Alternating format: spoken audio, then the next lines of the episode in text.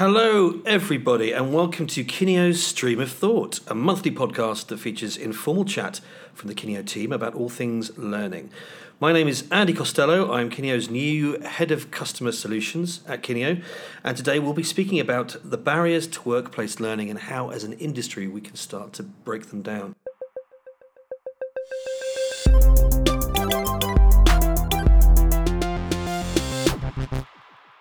Today I'm joined by James Corey Wright, Head of Learning Design. Uh, Matthew Meller, Learning Consultant. And I'm Jez Anderson, I'm Head of Consulting. Welcome, chaps. Thank you very much for joining us.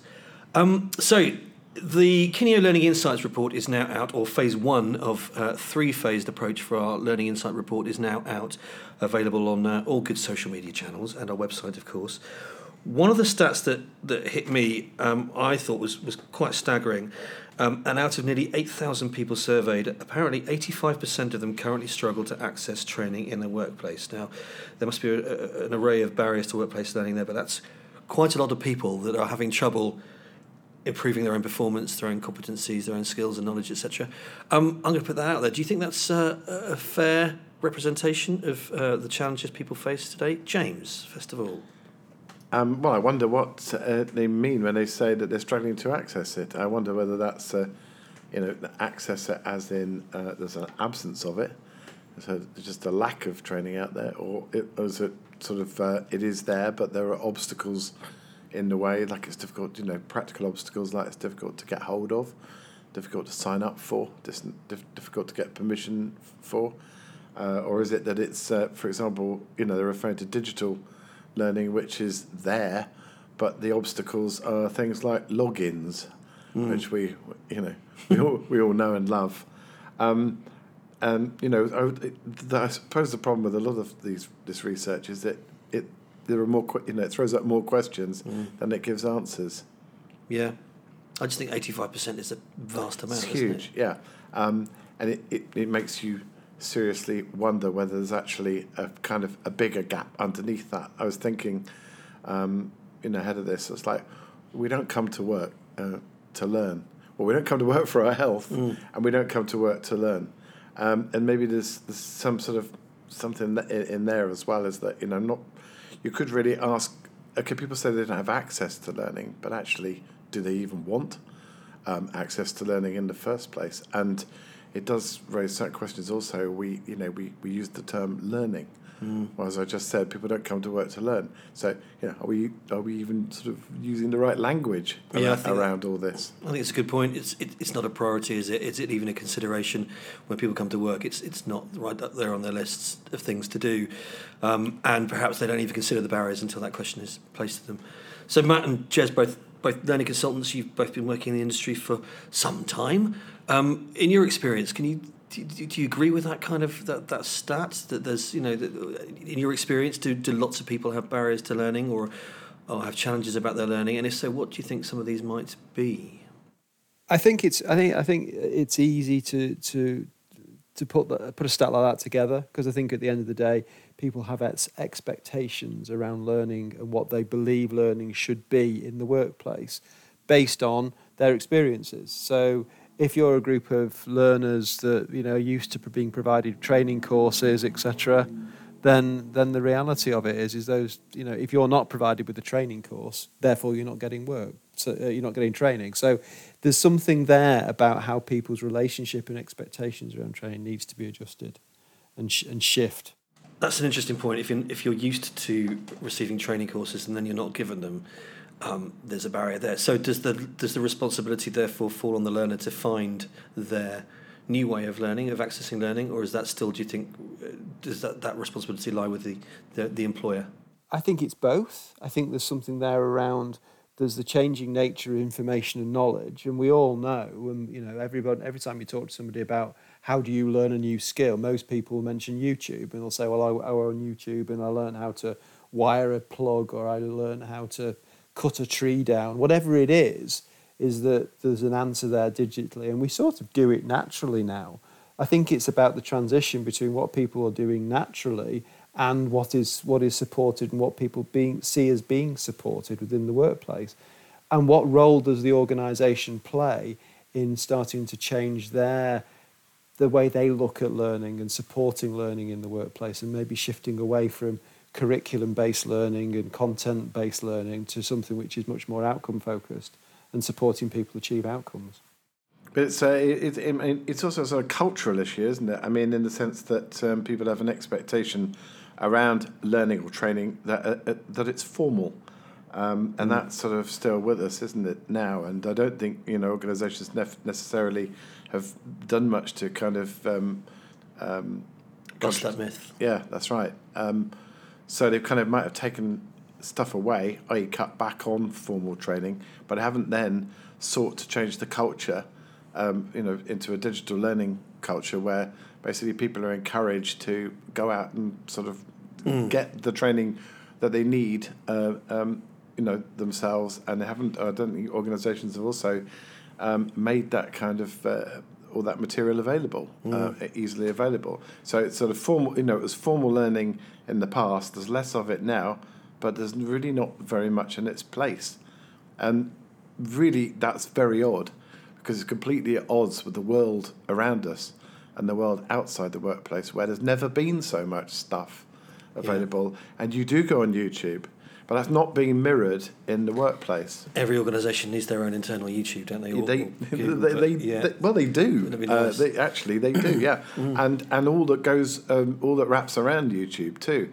Um, you know, you, sort of much greater use of um, uh, uh, co- collaborative software like like Microsoft Teams, for example. Mm.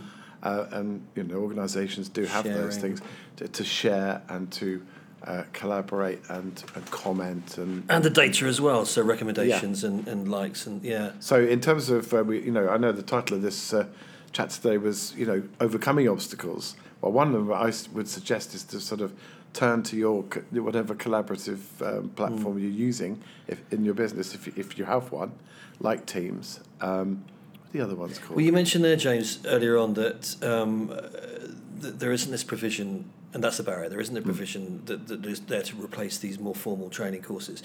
And we hear, don't we, now in the industry, there's all these phrases like learner led learning, power to the learner, self directed learning. I know they've been around for a while, but um, that taps directly into that. If they're not going to provide the, co- the course or the formal courseware, then, then you know, lead your own learning experience and on the job share, find out what you need to do um, from perhaps an array of curated resources, whatever it may be. But then there's a responsibility of providing that, that content if you're not going to allow people offsite to that. Isn't that that's the key thing? It's it's laudable. It's all very well to say sort of go and find it yourself and self-direct and blah blah blah. But if you the organisation has also a responsibility, you're right to to put a, a curator, for example, um, in place to, mm. to to gather that stuff together to provide sort of some sort of guidance, uh, um, some sort of you know playlists and things like that through the content, uh, mm. uh, even even though it's um, being sort of delivered um, in a much more informal way. Okay. I think that bit. I think that's the bit that's missing. So, you know, it's that cultural push. I think there's uh, an interesting question as well about what people are actually looking for uh, from the workplace learning. So um, we know that people are moving careers more often these days um, and, and moving roles more often. So, are people looking for content to make them better in their current role, or are they looking for that next role of that next career and actually looking to their workplaces to, to help them with that? Because that's not traditionally the sort of content and training that companies have provided so much of. So that actually would present an interesting challenge to organisations if uh, if that's what their their audiences are looking for. Yeah, exactly. The challenge there for an organisation is you know what is the vested interest for them to uh, upskill people to move on from their roles into another role and, and potentially another organisation. That that surely goes against the instinct of, of maintaining your people. Yeah, I made some uh, notes earlier, uh, about this in, in, terms of you know a lot of it's about semantics, and so we do people talk about um, you know I go back to that point about people don't really come to work to learn. Um, I also actually would question you know the term development, uh, which uh, you know these are all terms that aren't very employee orientated.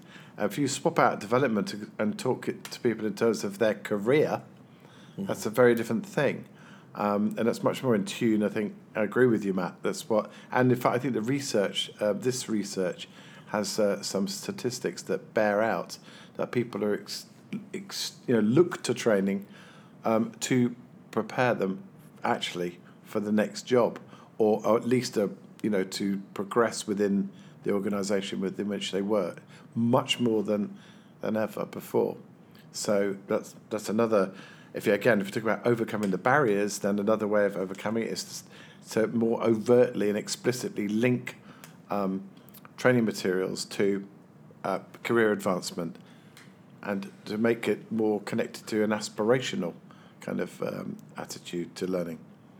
So, how do you convince an organisation to provide learning like that that, that could could potentially encourage people to, or at least upskill people, or sideways skill people to move them away from the job that they're currently doing? That's a very good question. Can I just say, I don't think it's necessarily all about careers. You know, the, when we talk about workplace learning, it's, it's not focused just on, on careers because not everybody's career mo- motivated or you know minded. A lot of people just turn up at work to do the job, to get paid and go home at the end of the day, and they're quite comfortable with that. And it's how do we and how do organisations support that as much as supporting careers? So this is where you know this is this is this notion that as learning and development, you know the best answers for everybody. The reality of it is, is for me, it's about freeing people up, enabling people to make the choices that they need to make about what's working for them as learners. So how do you create a learning system or a learning culture which supports that, which enables people to make those choices? around what learning that they need when they need it. So Bersin talked last year about, you know, in 2020 will be the year of learning in the flow of work. You know, and, and it's a great aspiration. The reality of it is, is are we culturally, never mind technologically, ready for what that actually means in terms of supporting individuals, whatever their motivations are, be it career, be it just so I can do my job well enough to get paid and not get sacked. You know that, that that that's the reality of it. But it's all locked up, isn't it? I mean, you know, if you let's say you do decide as an individual that you do want to uh, train in something, it's locked up. It's in a, it's in a kind of um, digital cupboard. Uh, uh, you know, um, you've got to sort of work out what it is you need, and you've got to kind of talk to your line manager or hmm. whatever. Then you then the line manager might say, "Yeah, yeah, you know, I know about this. It's it's on the learning management system." Or, or whatever. by by which time you know the individual has lost the will to live. Um, you know the the real you know we've talked about cult- cultural side of it. That's one thing. I think the other huge obstacle is the fact that everything's locked away, and then what is locked away is actually quite clunky.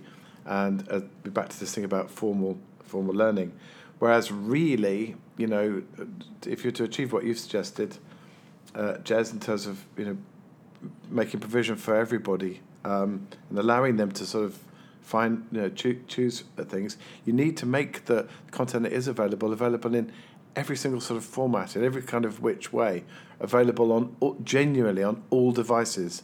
So then maybe breaking down barriers to, to workplace learning starts with L&D's practice and, and the shift away from ownership and control of learning and learning information to much more about, as we talk about it when we think about ecosystems, much more thinking about the learner's experience of learning. How do you, your role as L&D is to facilitate that experience and allow people to learn how they want to learn, where they want to learn, when they want to learn.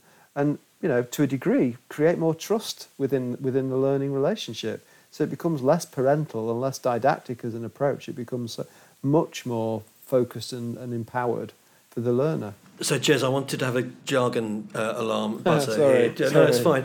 just for the just because you mentioned, and for the benefit of people that might not be so familiar, in, in 25 words or less, could you quickly explain ecosystem to our listeners? So, when we're talking about digital ecosystem, we're starting to think about different approach, how you use different technologies. But even so, it's, it's more than that now. I think for me, it's about the relationship that we have with the learning process itself. I'm sorry, this is more than 25 words, Andy. Yeah, no, um, that's fine but it's it's that thing about actually what's important is is the experience that a learner has and how you support and encourage that experience. And how you, that experience then is allows people to access the content that they need to do their jobs. And then how do we learn from what they're what they're accessing? So what data does that produce which then enables us to help them make better choices?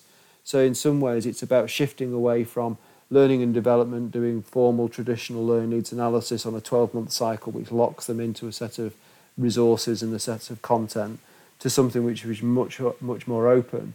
around you know this is a broad range of content, just what James is saying, that people can access at point of need when they need it, but supporting them, but understanding that actually there's a pathway through this Okay. as well. So I think I think that explains it. I can't visualize an ecosystem. I was, I was expecting perhaps something a bit more um, physical, but actually you're moving away from that to something more theoretical now. Than, than rather than an interlocking array of systems that create a system, you know, an ecosystem. It's it's actually perhaps something a bit more ethereal. I think I think it, I think it is theoretical because I think uh, the ecosystem is delivered by technology, and at the end of the day, when we talk about workplace learning, we really should stop talking about technology being something that is is is just about um, providing technology, but actually, it's it, uh, providing learning process. It's actually how people access content now. It's it's it's it's that's that's the the fundamental aspect of an ecosystem. It's how do you support and, and facilitate and enable people to get the content that they need to do their jobs or to progress their careers or whatever their motivation. But I mean, uh, to be honest, we've in a way we've perhaps kind of articulated the biggest barrier of all, which uh, is that we've been talking about learning, learning, learning, learning, over and over, and uh, you know, it, it, maybe you know, quite frankly, for today's workforce, it's got nothing to do with learning at all. I mean, people don't want to learn. Like, like it's not. You know, it's about um, usefulness. Um, really, it's about sort of you know when you want to know something, Get it. whatever that means, you get it, and it helps you. So it's we, we need to move to a much more sort of resource based model and just in time, point just of in need. time, point of need. yeah. All those things actually do really fit for purpose. They all do resonate. They're not clapped out expressions. Uh, learning, as far as I'm concerned, you know, is was, was is faux in the first place. I mean, Okay. training, if anything, um, for learning. Don't fall into the trap that of applying the word learning to the system and the structure of learning. Learning happens all the time and all around us, and we're doing it all. You know, I've learned something today. Don't know what it is, but I've learned something. Probably learned how to use technology better. Um, but it's like that sense that we're always learning. You don't have to have it structured and presented to you all wrapped up in a nice package with a folder and a program. I don't do disagree with that at all. I don't disagree. I mean, I totally. We learn all the time, and everyone's very happy with that. Actually, I think everybody knows they learn all the time. It's semantics again. It's it's talking training, yeah. about learning and calling it learning. I think you know um, that's the the problem. Uh, I need to know how to do this task rather than I need to learn this, Yes, this entire process. yes. And that leads me on to another point, if I may, um, Jez, and, and Matt, bringing you in here a bit. We're talking about the provision of appropriate just-in-time learning at the point of need, or whatever it might be, the, the, the transference of, of knowledge for, for a particular task. One of the biggest challenges that people in the survey have come back with is that eh, they just don't have the time to uh, to put to learning that that that they have difficulty in securing time off the job because of the pressures of their, their workplace. Matt, with a sort of a, a, a learning design hat on, are there ways that we've helped as an industry people um, uh, make the best use of their time so that it's it's less pressure off the job to find space for their for their learning in inverted commas? I think one way we've done it is reappraise the actual format that we that we deliver content in. Um, certainly, if everything is buried somewhere on a learning management system, uh, sometimes you really do need to know what you're looking for uh, in order to find it. So uh, it can take a while just to get to the, the, the content that you need. So um, I think certainly this is something that the the next generation of platforms is looking to to solve through uh, increased personalization, and um, you really I, I don't think can uh, underestimate how much creating networks of people who are constantly leveraging those assets to to help each other. Um, the effect that that can have uh, in order to help people. Uh, I think it's quite easy to see learners as being quite siloed. So they are sat at a desktop computer and looking for a piece of learning, but actually it's much more dynamic than that. So maybe they need something on the move, so we need it on the phone. Maybe we just need to be injecting our content into the. Um, uh, you know the traditional turn round and ask the person next to you kind of mentality. So obviously that can be quite difficult for companies. Proper social learning. Yeah. So Yeah. so what can be quite difficult for companies is that there's um, processes and there's habits that are going on because people are just training each other. Because that's what people do within organizations rather than looking at the central source because that's a lot easier. It's, it's a lot more dynamic and, and it's a lot uh, a lot more instant than having to go and search that information out. So if there's ways that the content can become part of, of that structure that already exists um, I, I think we start to, to, to meet some of those challenges. Thank you Matt. Another sort of um, negative kind of connotation that we hear, or at least a, a, a, a, barrier that we hear mentioned, and not just from people who want to learn, but actually throughout our industry, is lack of budget, lack of funds. There's not enough investment in training, provision, or learning, and that, and, and, and I, I don't just mean technically, but I mean from content, perhaps culturally. Do you think this is true? Do you think learning is taken seriously at the, uh, the, the bottom line, and is that even a relevant question? It's hard to say, I think, because you know, I suppose it depends on each each individual's experience is based on their own organisation that they work for, and some people invest and traditionally have invested heavily in learning and development. Other organisations less so. So I think it's difficult to to to put a, um, a, an overall view on it. However, you know, I probably will try. And my sense is is that um, it's about how you spend the money. It, it, you know traditionally it started off where it was training courses and we all know that face-to-face training courses are really expensive. It moved to e-learning and then it moved to like writing pieces of e-learning which is equally expensive. It just has greater reach. The reality of it is is yeah and has sustainability and it still has a place as does face-to-face training. I think the reality of it is it's about again going back to and i asked the question of learning development is how are you choosing to use use the budgets that you have is it to write content that you own, or is it to facilitate a learning process? And if it's if it's the that the former, and it's about writing and owning content, there'll never be enough money because people will want variances on something. They will, it will never be right for everybody, and you will always be looking to develop new ideas, new thinking, new programs, new courses. There'll never be enough money to do it. If it's the latter, where we're starting to think about how do you facilitate the learning process how do you support individuals in accessing what they need when they need it? So maybe moving to a curation model, maybe starting to think about how do you look at content and knowledge and information differently within your organization. Maybe you can afford to do that. And that's, that's you know, and I think that's a question for us as learning technologies, um, uh, but it's equally a question for, for, for those working as practitioners in learning and development.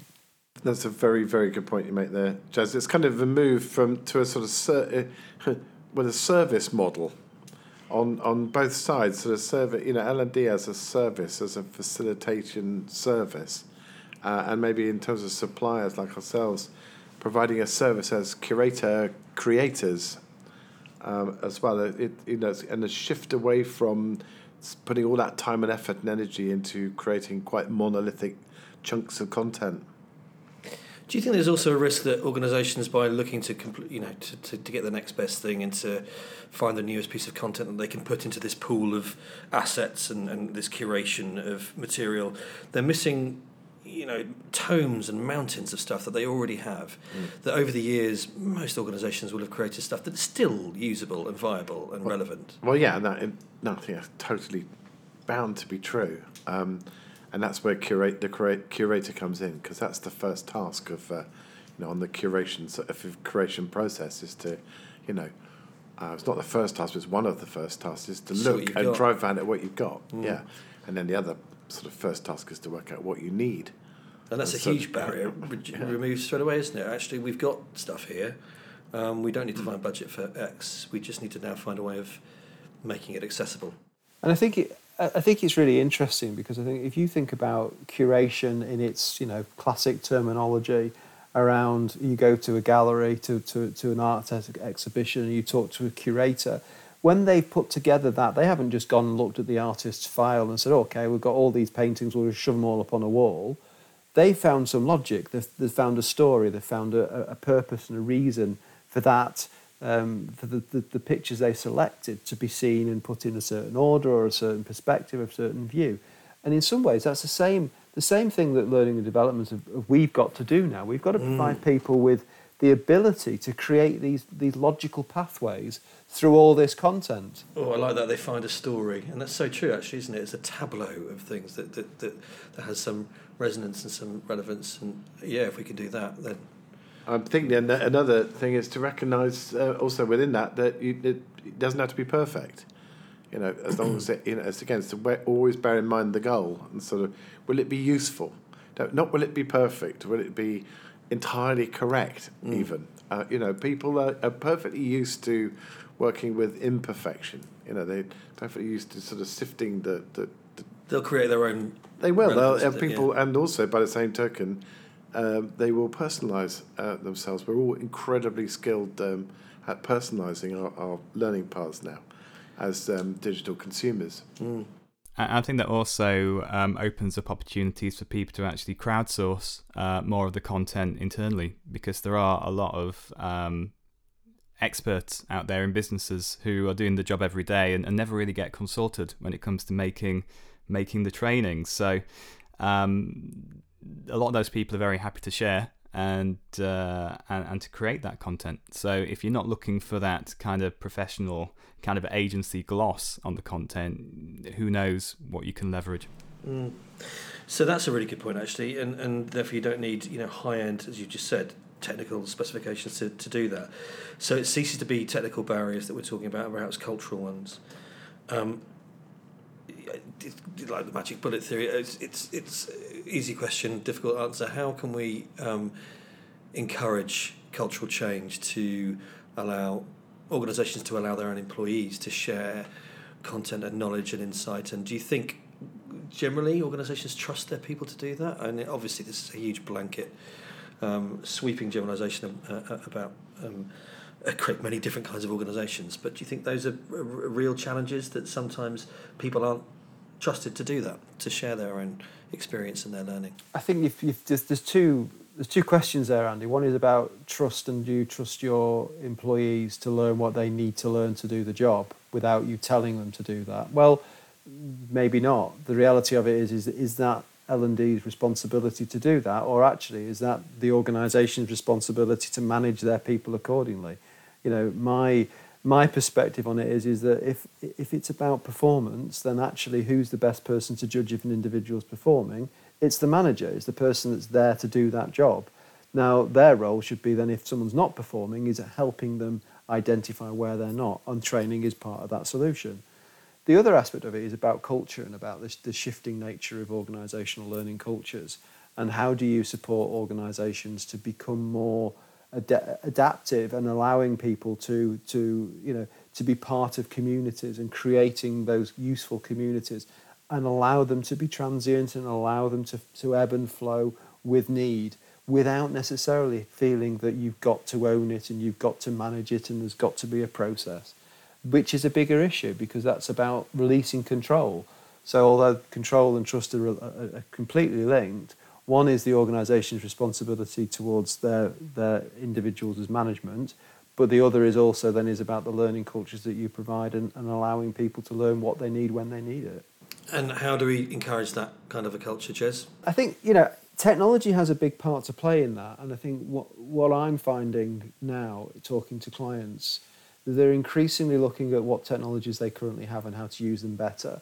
And part of that is understanding that they've got all this content, they've got all this material, they've got ways of managing that, they've got data output, they just don't know how to pull it all together to make sense of the picture that they've got.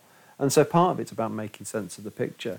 And I think it goes back to my earlier point about how do you create um, positive learner experiences and, and almost like learning cultures which are based on positive learner experience versus based on good content because the reality of it is in the past it's always been about good content.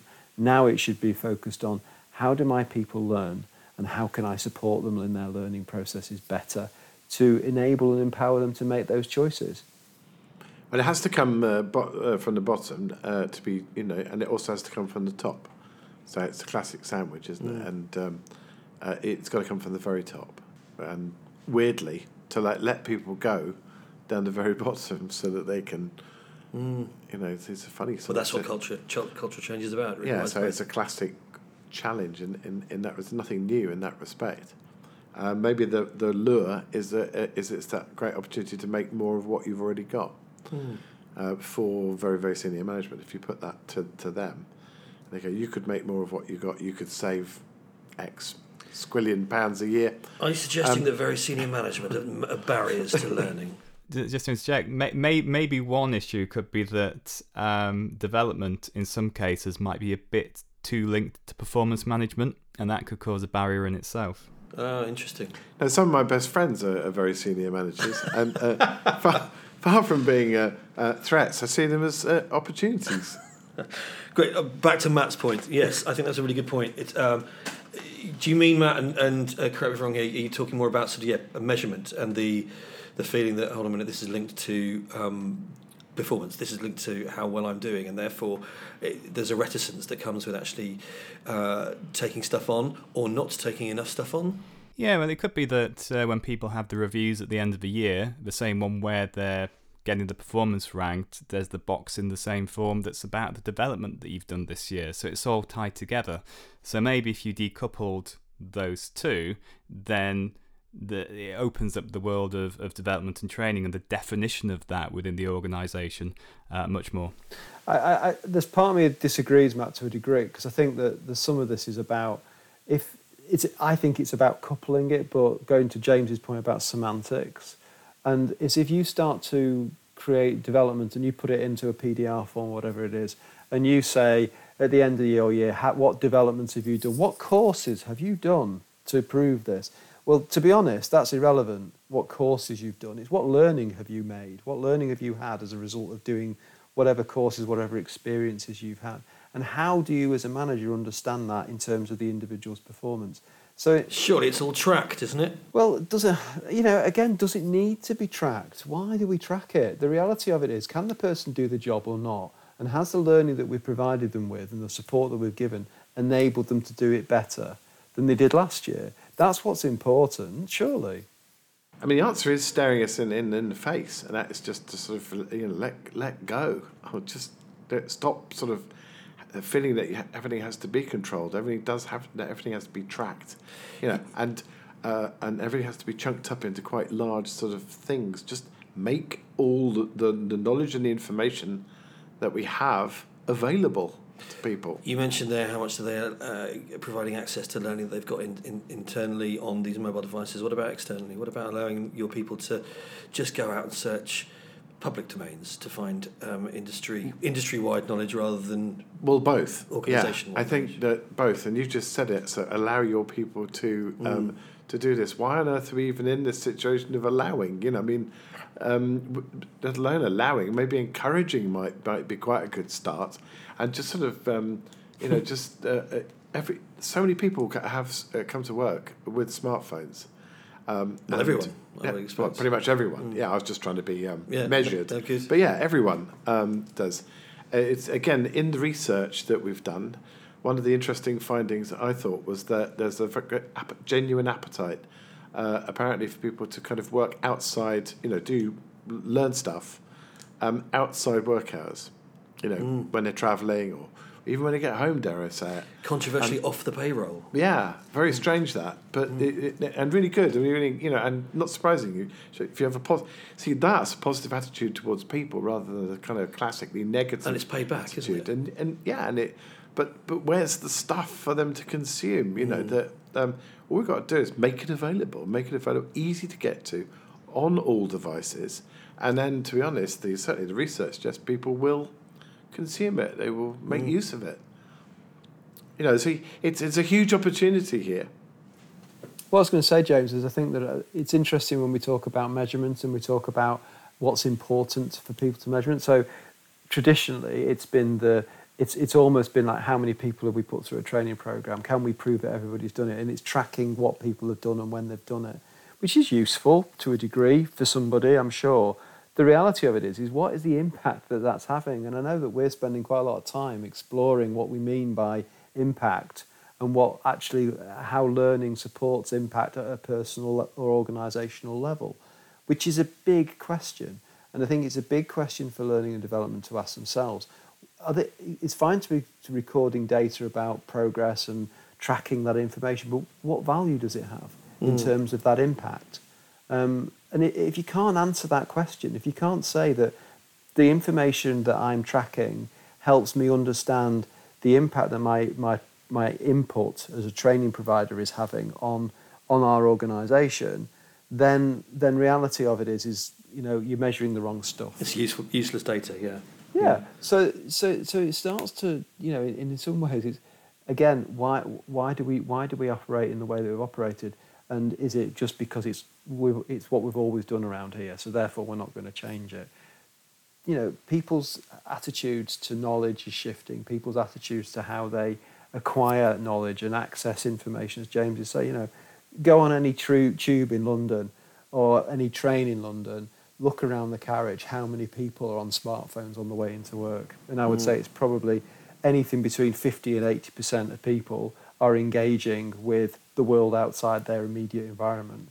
Um, how, as employers, do we tap into that and make that relevant? That, for me, is how you start to think about breaking down um, the, the barriers to workplace learning. Is actually it's not about the workplace; it's about what you what you need to learn to be more effective in the workplace.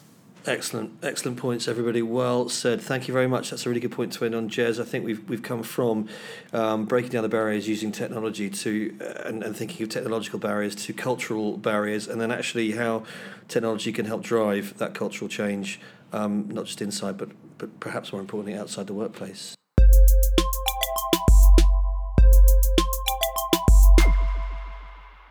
Well, look, thank you. If you'd like to carry on the conversation, please do. You can reach out to us on Twitter. We're at Kineo or via our website, which is uh, kineo.com.